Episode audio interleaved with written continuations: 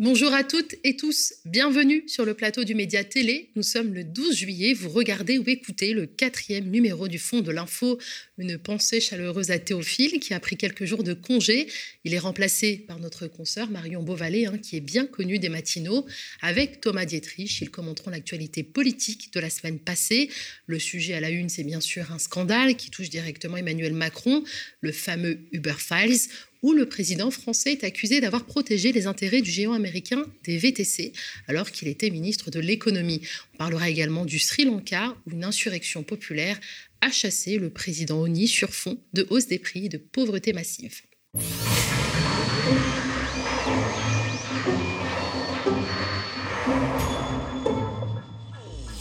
Depuis hier soir, euh, l'affaire des Uber Files agite la vie politique française en raison de l'implication d'Emmanuel Macron dans l'implantation d'Uber France lors du quinquennat de François Hollande, alors qu'il était ministre de l'économie. Des agissements dont l'Élysée n'aurait pas eu connaissance à l'époque, en 2015, selon l'ancien chef de l'État. Marion Thomas, bonjour. Bonjour. Est-ce que cette énième casserole peut mettre en difficulté Emmanuel Macron? Tout d'abord, donc euh, merci pour l'invitation et sur euh, cette euh, difficulté, on peut l'espérer. Je pense qu'il y a deux niveaux en fait dans ce scandale à distinguer. Il y a d'une part des choses que les défenseurs d'Emmanuel Macron dénoncent comme un peu une sorte de non-information, non-scandale. C'est le fait que Emmanuel Macron a été en contact avec des lobbyistes alors qu'il était ministre de l'économie. Euh, sur ça, je pense par exemple au, thread de Nicolas Framont sur euh, Twitter qui a expliqué que c'était quelque chose de relativement classique. Les lobbies, que ce soit Uber ou euh, d'autres acteurs privés, ils essayent d'entrer en contact avec des ministres, des députés, etc. Et notamment, ils leur fournissent des amendements, des argumentaires et des éléments de défense des intérêts privés. Donc il y a ce premier niveau des révélations du monde qui sont en fait des choses qui, dont on peut s'offusquer, qu'on peut mettre en question parce qu'on peut être opposé au fait que des défenseurs de l'intérêt général, des gens qui sont des élus ou euh, des membres du gouvernement puissent se faire euh, les porteurs d'intérêts privés. Et il y a un autre niveau euh, dans ce scandale qui est le fait que quand Emmanuel Macron devient ministre de l'économie en 2014 et qu'il commence à rencontrer très vite des dirigeants du beurre, des responsables des affaires publiques, en 2014, on a une mobilisation des chauffeurs de taxi, des chauffeurs qui se mobilisent face à une concurrence déloyale qui est celle des chauffeurs VTC. Ces chauffeurs VTC, donc, quand ils arrivent des États-Unis en France, donc en 2014 et un peu avant même. Euh, ils arrivent par euh, centaines, voire par milliers sur le territoire français, avec un système qui est totalement autre des chauffeurs de taxi. Un chauffeur de taxi, pour pouvoir exercer en tant que taxi, il a besoin de payer une licence. Les licences, elles ont un prix variable, mais ça peut aller jusqu'à plusieurs centaines de milliers d'euros. Donc les chauffeurs, ils achètent ce droit à conduire en tant que taxi, et pour ce faire, ils doivent s'endetter. Donc euh, ensuite, les courses, elles permettent de rembourser cette licence. Quand les chauffeurs VTC arrivent, ils proposent des courses donc à un tarif bien moins cher. Ils arrivent sur un marché pour le disrupter, pour casser les codes, etc. Mais du coup, il y a concurrence déloyale parce que euh, les usagers, ils préfèrent payer une course à 10 euros plutôt que quelque chose de plus cher. Et donc, on a une profession qui se retrouve en crise. Emmanuel Macron, quand il choisit de défendre les intérêts du beurre, il le fait contre des personnes en fait qui sont euh, fragiles parce que endettées. Et je pense que le, ce qui devrait faire scandale est plutôt à ce niveau-là, le fait qu'en fait quand Emmanuel Macron reçoit les dirigeants du beurre, travaille avec eux, c'est parce qu'il le fait contre le modèle social français. Et je pense que c'est là où réside le vrai scandale. On a fait une loi, on s'est battu pour avoir une loi, d'accord? Qui est-ce que je trouve en train de faire du lobbying dans un restaurant de luxe Votre directeur de cabinet, monsieur? Attendez, pardon. Là, vous faites des accusations. Dernier point, on sort de sujet. dans un article. C'est sorti dans un article. C'est terminé. C'est terminé. Hein. Non, attendez. Au mois de juillet, il y a eu un article. On voyait clairement votre directeur de cabinet, des députés, des sénateurs en train de manger avec un peu l'écosystème du VTC, les loueurs du véhicule, les vendeurs de pioches. Hein. et ils se battaient contre cette loi. Non, mais c'est terminé. Réponse d'Emmanuel Macron et on change de thématique. S'il vous plaît. tout et n'importe quoi. S'il vous plaît. Quand on profère des accusations aussi graves que ce que vous dites, eh bien, on donne les noms, on donne la liste, et on va devant le juge. On ne fait pas des choses. article monsieur, on fait pas des choses. Il y a la liste des, gens et parlementaires autres. je n'ai jamais défendu les intérêts de l'un ou de l'autre. Ce que je dis juste, c'est que je défendrai toujours les emplois qu'on crée. Thomas, on a l'impression hein, que cette présidence Macron est un peu celle de toutes les affaires, de toutes les collusions. Ah, effectivement, c'est-à-dire les échanges avec le privé, la porosité avec les, intérêts privés, les lobbies, c'est un peu consubstantiel à ce qu'est Emmanuel Macron. C'est l'ADN euh, d'Emmanuel Macron. Euh, déjà, il faut se souvenir que sur l'affaire des VTC, en 2008, il faisait partie de la commission de Jacques Attali, euh, qui avait notamment proposé de libéraliser le marché des taxis et d'augmenter le nombre de licences, alors qu'effectivement, il y avait des chauffeurs de taxis qui étaient très lourdement endettés pour acquérir leur licence auparavant. Et donc, il a continué en étant ministre de l'économie. Alors oui, on peut être perméable au lobby, mais quand même, il y a des euh, niveau qui interroge, c'est-à-dire que quand même, il a rencontré 17 fois les équipes du beurre, impression qu'il n'avait rien d'autre à faire. Euh, les équipes du beurre trouvaient qu'il y avait eu des rencontres méga top avec euh, Emmanuel Macron. Donc il s'est mis véritablement au service de la dérégulation. Il a en quelque sorte protégé Uber, qui à l'époque était accusé, avait, avait des enquêtes sur le dos, notamment le fait de ben, prétendre que son service de taxi n'était en fait qu'un service de, covoiturage. Et même Uber utilisait des pratiques euh, très limites euh, par rapport à la légalité. C'est quand il y avait des perquisitions de la, euh, des services de l'État ou de la DGCCRF, ils avaient un système de kill switch, ça veut dire qu'ils bloquaient les ordinateurs pour qu'ils ne soient pas accessibles aux services de l'État. Ils pouvaient ainsi protéger les services d'Uber. Imaginez que quand vous, vous êtes manifestant, vous êtes arrêté dans une manifestation et que vous refusez en garde à vue au commissariat de donner le code de votre téléphone, vous pouvez prendre de la, de la prison une forte amende alors que là, Uber n'a absolument rien eu. Et ça pose même des questions sur la campagne de 2017 d'Emmanuel Macron, puisque ce sont ces lobbies qui lui ont permis et qui l'ont aidé à arriver au pouvoir. pense à un, un ex-lobbyiste d'Uber qui lui a permis de récolter des fonds pour sa campagne. On pense à des euh, membres du euh, cabinet McKinsey qui ont travaillé gratuitement pour construire le programme de sa campagne et qui ont été généreusement récompensés par la suite, puisque McKinsey a eu le nombre de contrats qu'on sait avec l'administration publique française sous le quinquennat d'Emmanuel Macron. Ça n'a pas empêché Emmanuel Macron d'être élu, pour autant. Ça n'a pas empêché, on a l'impression qu'il est euh, perméable imperméable à tous les scandales. Euh, en Suède, il suffit qu'une ministre, il y a un certain nombre d'années, achète un Toblerone avec sa carte de bancaire de fonction pour qu'elle démissionne. Là, on a quand même les preuves parce que c'est ce qu'ont sorti euh, ces journalistes, des preuves de la collusion d'Emmanuel Macron avec des intérêts privés, et puis des intérêts qui sont même pas français, puisque c'est géant américain des VTC. Et puis, il se passe absolument rien. Peut-être qu'il y aura une commission d'enquête qui, comme celle euh, de la commission d'enquête sur l'affaire Benalla, sera, sera enterrée, et puis on continuera, business as usual. Finalement, Emmanuel Macron, c'est plus euh, liberté, égalité, fraternité, c'est dérégulation, corruption et start-up nation. Il y a aussi cette affaire de General Electric. Oui, c'est-à-dire que Emmanuel Macron, pendant son passage au ministère de l'économie et des finances à Bercy, a quand même été accusé euh, d'avoir bradé un de nos fleurons euh, industriels, en l'occurrence Alstom et la branche euh, turbine d'Alstom, ces turbines-là qui, sont qui étaient une des fiertés industrielles de la France, qui équipent les centrales nucléaires et les, nos sous-marins à propulsion nucléaire. Donc, ils sont quand même des actifs stratégiques euh, pour la France et qui ont été euh, cédés contre l'avis de collègues du gouvernement d'Emmanuel Macron. On se souvient que Arnaud Montebourg était vent debout contre cette scission de la branche turbine d'Alstom à euh, General Electric, au géant américain General Electric, donc une scission euh, stratégique qui a été soutenue par Emmanuel Macron et qui a été un vrai euh, désastre, un désastre aussi bien patriotique, mais aussi un désastre pour les emplois, puisque malgré les promesses de General Electric, il y a plus d'un millier d'emplois qui ont été sacrifiés, et finalement, au bout du compte, pourquoi? Pour que EDF, sept ans plus tard, rachète ces, mêmes turbines à General Electric qu'on avait bradées sept ans auparavant. Et cette affaire intervient dans un contexte parlementaire explosif. Hein. On sait que la NUPS euh, avait déposé une motion de censure à l'Assemblée euh, nationale euh, contre le gouvernement d'Elisabeth Borne, une motion qui a été rejetée hier. Oui, tout à fait. Je ne sais pas si vous avez un peu suivi les, débats, les discours, etc. Mais depuis le, discours donc, de politique générale fait par Elisabeth Borne, qui était quand même incroyablement long et somme toute assez ennuyeux et fait de, de donc on a cette motion de défiance qui a été déposée par l'ANUPS et qui a été soutenue donc, par l'intégralité euh, euh, des, composants de la NUPS, donc la France Insoumise, les écologistes, le Parti communiste et le Parti socialiste. Et malheureusement, cette motion euh, n'a pas été adoptée hier. À noter donc dans l'hémicycle, les députés du Rassemblement national devaient avoir piscine. En tout cas, ils n'étaient pas présents, mais ils sont revenus pour euh, la séance d'après, donc ils n'étaient pas très loin de l'Assemblée nationale, mais la motion de, défiance ne les intéressait pas. Euh, et bien sûr, donc euh, la droite qui donc a quand même précisé à Elisabeth Borne qui ne lui faisait pas confiance, mais qui ne votait pas la, motion de défiance. Il y a eu donc ce, texte, en tout cas, qui a réuni la gauche, qui est très fort, qui a été présenté. Et moi, ce qui me met très mal à l'aise, c'est en fait le fait que quand on écoute les macronistes, Aujourd'hui, donc il n'y a pas de majorité absolue et c'est le jeu. Bon bah du coup, faut composer avec euh, euh, les autres forces politiques présentes à l'Assemblée pour faire passer un texte. Euh, ça pourrait être une occasion pour les macronistes, par exemple, de regarder à leur gauche peut-être et d'arrêter de tout saccager. et quand on entend Elisabeth Borne, finalement, elle renvoie l'impression et elle le dit. Elle dit à la France insoumise à chaque fois, elle cite Jean-Luc Mélenchon, qui n'est plus député, mais il est toujours là, présent dans les esprits. Elle le cite. Que tout ce, travail, donc cette motion, tous ces textes et le fait de, ne pas soutenir la politique, c'est euh, presque de, l'obstruction au travail parlementaire.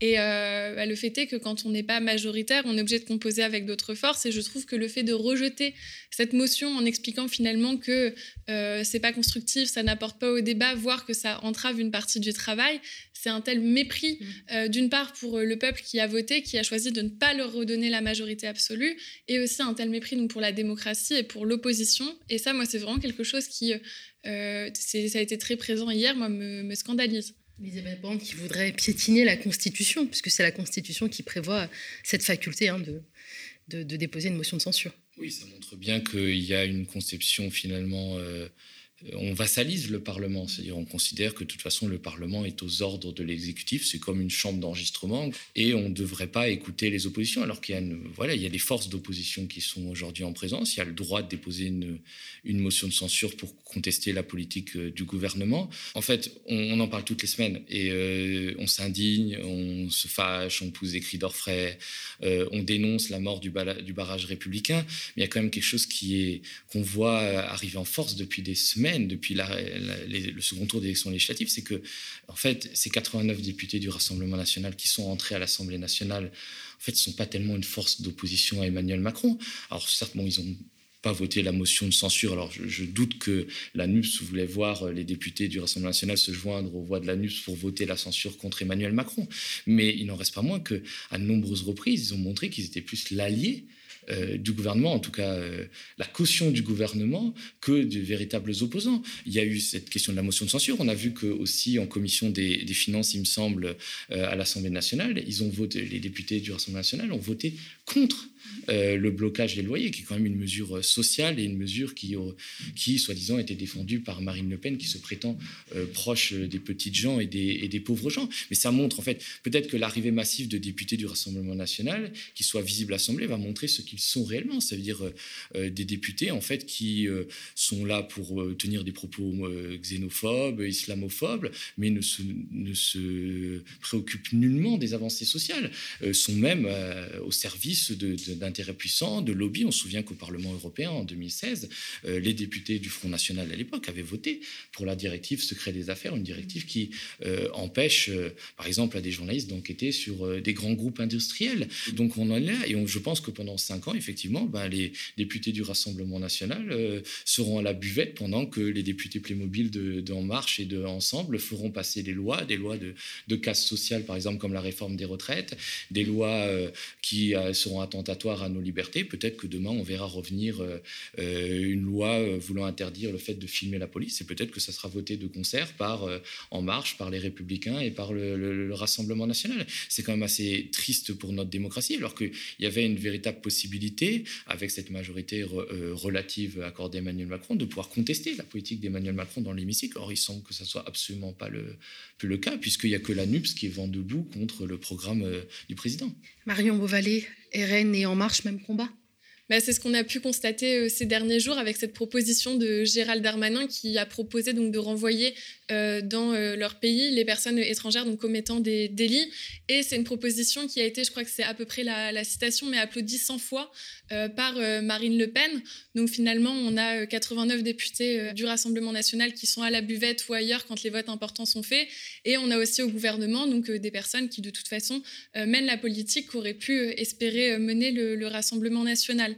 Ça me fait penser au moment où ce débat entre Gérald Darmanin et Marine Le Pen, où il lui avait dit qu'il la trouvait bien molle et bien là, finalement, on a peut-être cette réconciliation entre ces deux forces qui sont censées s'opposer, mais qui semblent en tout cas bien réussir à avancer ensemble. Et, Et euh, ce n'est pas le Rassemblement national qui a besoin de porter les sujets, c'est notamment Gérald Darmanin qui est toujours ministre, rappelons-le, euh, qui euh, pose ces sujets directement dans l'arène.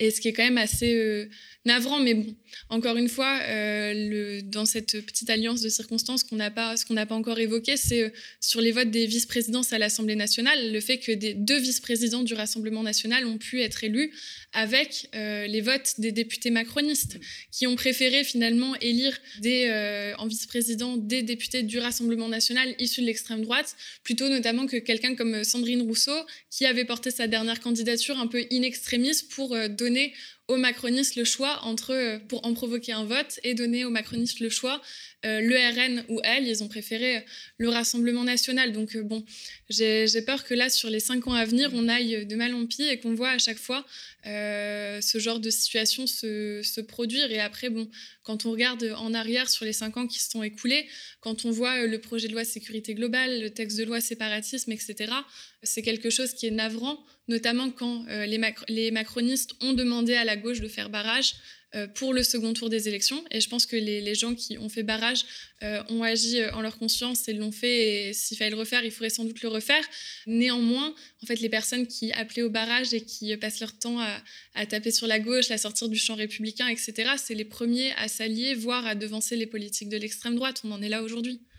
Thomas Dietrich, avant de parler de l'actualité internationale, tu voulais peut-être ajouter quelque chose sur ces alliances dangereuses entre le RN et... Oui, ces alliances dangereuses. Et puis, ce que tu as souligné, Marion, euh, sur les propos de Gérald Darmanin, qui a euh, effectivement proposé d'expulser les personnes étrangères qui ont commis des, actes graves ou des délits graves, et qui a été applaudi par Marine Le Pen. Alors, on peut juste laisser de côté l'aspect moral qui est tout à fait scandaleux de cette proposition, euh, je veux dire, de toute façon, qui va dans le traitement indigne qu'on fait des, des exilés. Il suffit d'aller porte, euh, porte de la Chapelle à Paris ou d'aller euh, à Calais pour voir euh, avec les tentes lacérées les migrants affamés à qui on empêche de donner à manger. les non-ukrainiens. Les non voilà, c'est absolument terrible. Mais au-delà de ça, en plus, cette proposition, elle est complètement inefficace et inefficiente.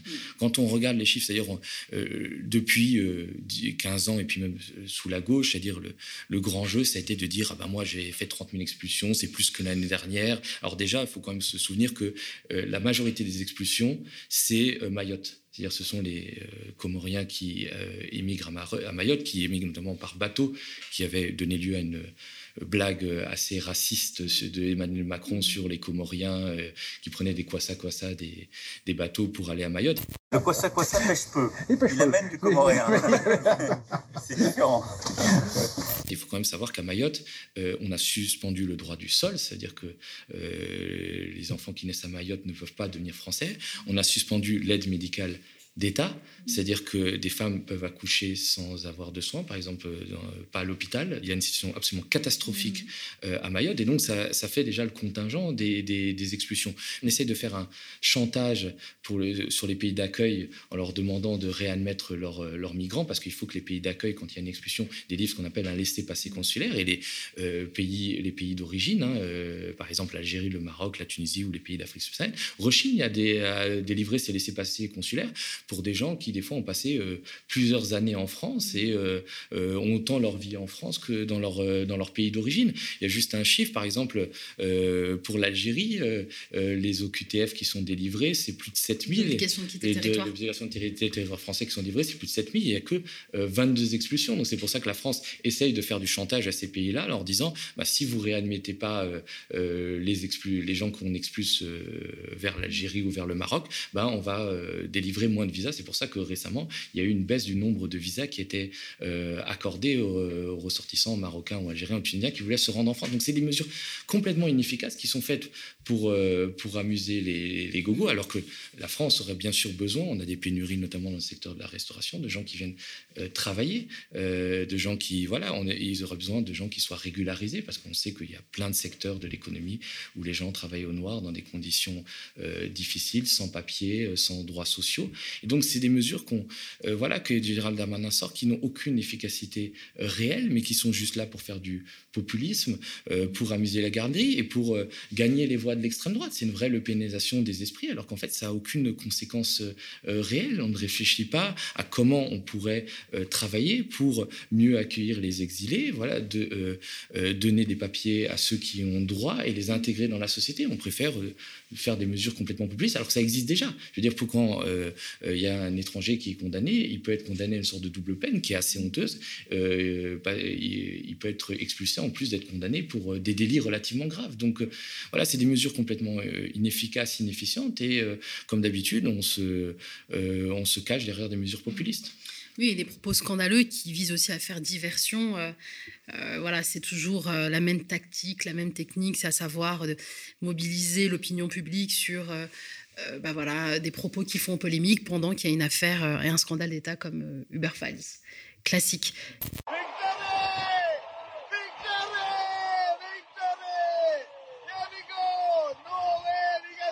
Dernier sujet, au Sri Lanka, une insurrection populaire a chassé le président Oni sur fond de hausse de prix et de pauvreté massive avec la conjoncture actuelle.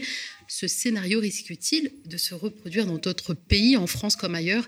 L'inflation, est-ce qu'elle va déclencher des mouvements sociaux de masse? Ce qui se passe au Sri Lanka est, est sans doute le début d'une longue liste de pays qui vont être amenés à connaître, euh, euh, j'aime pas les, termes émeutes de la fin, c'est très paternaliste, mais des insurrections populaires, des révoltes, contre la hausse des prix, du carburant, du blé, mais aussi contre la mauvaise gouvernance. Ce qui s'est passé au Sri Lanka, c'est quand même, il y a eu un président qui était en, place et qui était issu d'une dynastie qui régnait sur le Sri Lanka de manière plus ou moins démocratique depuis des années et qui s'était accaparé un peu le, pouvoir. Un ancien militaire qui avait notamment participé à la euh, répression de la rébellion des Tamouls en 2009, qui avait été complètement écrasé alors qu'il s'était rendu, euh, des militaires et des civils de la, rébellion des Tamouls avaient été exécutés et tout ça noyé dans un bain de sang. Et donc euh, ce président-là régnait sur le pays avec sa famille et il avait imposé notamment une transition très dure, très brutale vers l'agriculture biologique. Il avait décidé que voilà, tout le pays devait euh, euh, faire du bio, sauf qu'en fait, ça n'avait pas du tout été préparé et ça a provoqué une hausse des prix, une inflation de plus de 50%, ce qui a provoqué une, une, révolte populaire. Et en général, effectivement, ben, ce sont ces, euh, les souffrances endurées au quotidien voilà, qui provoquent les, grandes révolutions. On a vu, par exemple, au Chili, c'était la hausse du prix du ticket de métro, au Soudan, c'était la hausse du prix du pain. donc, évidemment, ça va, ça va continuer. Espérons qu'il y en ait, de, qu'il y en ait choses qui sortent. Parce que, par exemple, en Tunisie, il y avait eu en 2011 ce printemps arabe, cette bête révolte populaire. Mais aujourd'hui, on voit qu'il y a un retour en arrière avec euh, un autoritarisme qui revient. Mais ce qu'on oublie souvent dans, ces, euh, dans les facteurs qui causent ces révolutions euh, populaires, c'est pas seulement la mauvaise gouvernance, la corruption, la hausse des prix. Bon, tout ça existe, bien sûr. Mais c'est aussi un certain nombre de mesures qu'impose la communauté internationale, notamment les plus, les plus riches, aux pays les plus pauvres. Je pense notamment aux accords commerciaux euh, inéquitables euh, qui euh, sont imposés aux pays les moins développés, qui les empêchent justement de développer une industrie, qui les obligent à ouvrir leurs frontières, à récupérer des produits moins chers qui viennent, qui viennent de Chine. Par exemple, vous allez au Sénégal, ben la, boîte de tomates qui vient de Chine, elle est beaucoup moins chère que la tomate que cultive le paysan sénégalais parce qu'on a obligé à ouvrir les frontières, parce qu'on a empêché de mettre des des barrières à l'importation qui auraient permis aux produits locaux euh, de, prospérer. Par exemple, on a aussi des accords de pêche que le signe l'Union européenne avec euh, certains pays euh, en Afrique qui permettent aux chalutiers portugais ou espagnols d'aller piller le poisson des, côtes africaines, laissant le pêcheur local sans ressources. Alors oui, les Chinois le font, aussi, mais ça, ça, quand même, on devrait avoir plus de morale que, que, que les Chinois. Et c'est aussi des causes des migrations. On en parlait tout à l'heure, c'est-à-dire que si, si des gens euh, fuient la misère et la faim pour aller euh, traverser le Sahara, euh, traverser la Méditerranée, risquer leur vie, c'est pas par gaieté de cœur, c'est aussi parce qu'ils y sont poussés et on, aggrave. On aggrave aussi, par exemple, en soutenant certains régimes très peu démocratiques, voire dictatoriaux en Afrique. Je pense à ce que fait la France en soutenant ce qu'on appelle le système de France-Afrique, en soutenant des dictatures comme le Tchad, comme la Guinée, comme le Togo, qui affament leur peuple. Donc il y a aussi une responsabilité de l'Occident des pays les plus riches dans euh, euh, la situation des pays les plus pauvres pauvre actuellement. Après, moi, c'est vrai que ces images font chaud au cœur. Je me souviens que j'étais au Mali quand, en 2020, il y avait eu des grandes manifestations populaires contre le président Ibrahim Boubacar Keïta, qui était une sorte de roi fainéant, un despote soutenu par la France. Il y avait ces manifestations-là et finalement, il y avait un coup d'État militaire, mais il y avait eu cette j'ai eu la chance d'être là à ce moment-là, cette ferveur populaire, cette explosion de joie, ce sentiment de, libération, parce qu'en général, on fait face à un régime qui, tire à balles réelles, qui tue. Ça, a été, le cas au Mali, mais j'imagine que ça sera le cas au Sri, Lanka. Et c'est vrai que c'est des images qui peuvent, peuvent inspirer. J'espère simplement pour, pour le peuple du Sri Lanka, qui est un pays que je connais vraiment très peu, mais qu'il il, il arrivera de belles choses derrière. Que contrairement euh, à des pays comme le Soudan, comme, euh, comme l'Égypte, comme la Tunisie, il n'y aura pas de, de, retour en arrière, parce que c'est ça qui est, aussi, euh, qui est aussi inquiétant. Par exemple, on voit qu'un pays comme le Soudan, qui a eu une belle révolution en 2019, une révolution qui avait été aussi causée au départ par la hausse des prix, mais après qui s'était étendue sur de la contestation démocratique pour plus de droits, bah, a été complètement récupéré par les militaires, des militaires qui étaient des proches de l'ancien président El-Béchir, qui avait été renversé par la rue, et qui aujourd'hui ont replongé le Soudan dans une situation très difficile avec de nouveau euh, euh, des arrestations d'opposants, de la répression. Donc euh, voilà, c'est malheureusement c'est des cycles qui sont très compliqués pour des pays. J'espère que pour le Sri Lanka ou pour les autres pays qui vont suivre, il arrivera de belles choses. Oui, parce qu'on voit qu'un mouvement de, protestation assez similaire commence à gagner le Kenya. Est-ce qu'on peut imaginer un, mouvement semblable, des Français marcher vers l'Élysée et aller prendre, prendre sa douche dans la salle de bain d'Emmanuel Macron? Piscine de Brégançon. Ouais, c'est vrai que Brégançon, c'est peut-être un peu loin du coup, mais, mais comme Thomas le disait, c'est vrai qu'il y a des, ça donne lieu à des très, belles, des très belles images qui peuvent nous donner envie de, de faire des choses et de croire en un mouvement euh, en France, le, ce qui se passe là au, Sri Lanka, c'est un mouvement du coup qui a gagné en fait les milieux qui sont populaires, urbains et ruraux, donc une vraie jonction euh, de personnes euh, très différentes, mais qui ont pour point commun en fait d'être toutes touchées par les, pénuries.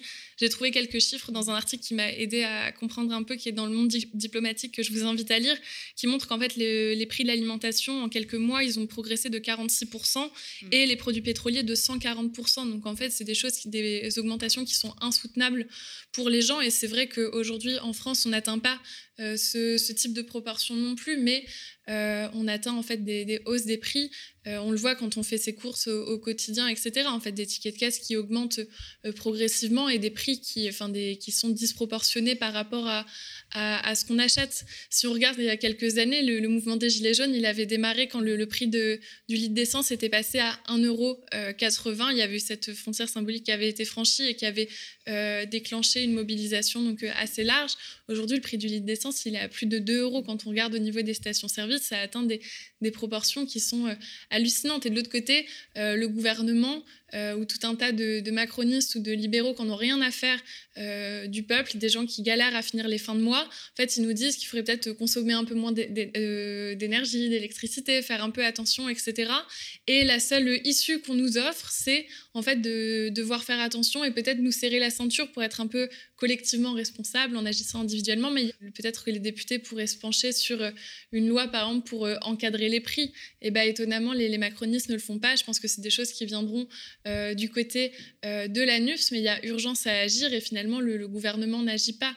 Quand on regarde dans les médias, c'est le monsieur Leclerc de, Leclerc qui a, l'air plus au fait, en fait de la question des prix que, euh, que le gouvernement qui est censé agir pour l'intérêt général. C'est quand même quelque chose qui est aujourd'hui assez dramatique. Après, je pense que là, on va arriver en période estivale. C'est pas forcément la période, même si beaucoup de gens ne partent pas en vacances, la, période la plus propice à des mouvements sociaux. On ne sait jamais. Euh, en tout cas, il y aura le moment de la rentrée où on va voir se juxtaposer la crise euh, donc dans les hôpitaux toujours et encore, dans les écoles aussi, où il y a par exemple énormément de, postes qui ne sont pas occupés. Euh, c'est le gouvernement qui a proposé du job dating, etc. Enfin, les, pardon, les, les, académiques ont proposé du job dating, en tout cas le gouvernement qui ne semble pas agir pour pallier ça. Donc on va avoir ça qui va être vraiment durement éprouvé à la rentrée avec la rentrée scolaire. Et en même temps, si ces prix augmentent, à la rentrée, c'est le moment où toutes les familles, tous les parents doivent faire les courses de fournitures, faire les courses de rentrée. Donc il y a des sommes importantes qui vont devoir être dépensées. Si le gouvernement ne propose rien, eh ben peut-être qu'il y aura quelque chose à ce moment-là parce que la rentrée pour euh, tout le monde finalement va être euh, dur à supporter parce que des tickets de caisse euh, trop lourds, des services publics qui ont été saccagés, on va l'éprouver durement. Et on verra, on peut espérer un mouvement social. Je crois que c'est Jean-Luc Mélenchon, il y a quelques jours, qui a proposé une marche contre la vie chère. Peut-être qu'on peut espérer que ce genre d'initiative parvienne à mobiliser donc euh, toutes les personnes, les fonctionnaires, les personnes qui travaillent, les personnes qui du coup doivent remplir ces caddies, les militants politiques, les syndicats. On pourrait espérer une convergence de tous ces acteurs à la rentrée et que quelque chose se, se passe et que le gouvernement finisse par agir, même si je doute de ce dernier point. Thomas? En fait, on a souvent tendance dans l'imaginaire très français, très gaulois, à dresser des barrières avec le reste du monde, à dire euh, la Corrèze plutôt que le Zambèze, hein, c'est la vieille rengaine de l'extrême droite, alors qu'en fait, on a tous les mêmes problématiques. Et c'est ça qu'on voit, c'est-à-dire que, alors bien évidemment, on a un niveau de protection sociale qui est bien plus élevé que dans certains euh, pays les, plus, les moins avancés, euh, mais on fait tous face à la hausse des prix du carburant, à la hausse des, des prix de l'alimentation, à de la mauvaise gestion, parfois de la corruption. Alors c'est l'échelle est plus ou moins grande, mais finalement, on partage les mêmes, euh, les mêmes préoccupations. Je pense que l'urgence, comme dirait Martin Luther King, c'est d'apprendre à vivre tous ensemble comme des frères avant de mourir tous ensemble comme des idiots. Et je pense que c'est très important. Et eh bien, on va finir cette émission sur cette belle citation. Merci Thomas, merci Marion, et merci à vous d'être aussi nombreux et nombreux à suivre le fond euh, de l'info, hein, qui maintenant un rendez-vous hebdomadaire hein, durant tout cet été. La campagne d'abonnement se poursuit. L'objectif est de 15 000 abonnés pour pouvoir euh, soutenir cette nouvelle saison qui se prépare et qui démarrera en septembre. Merci à vous. À très bientôt.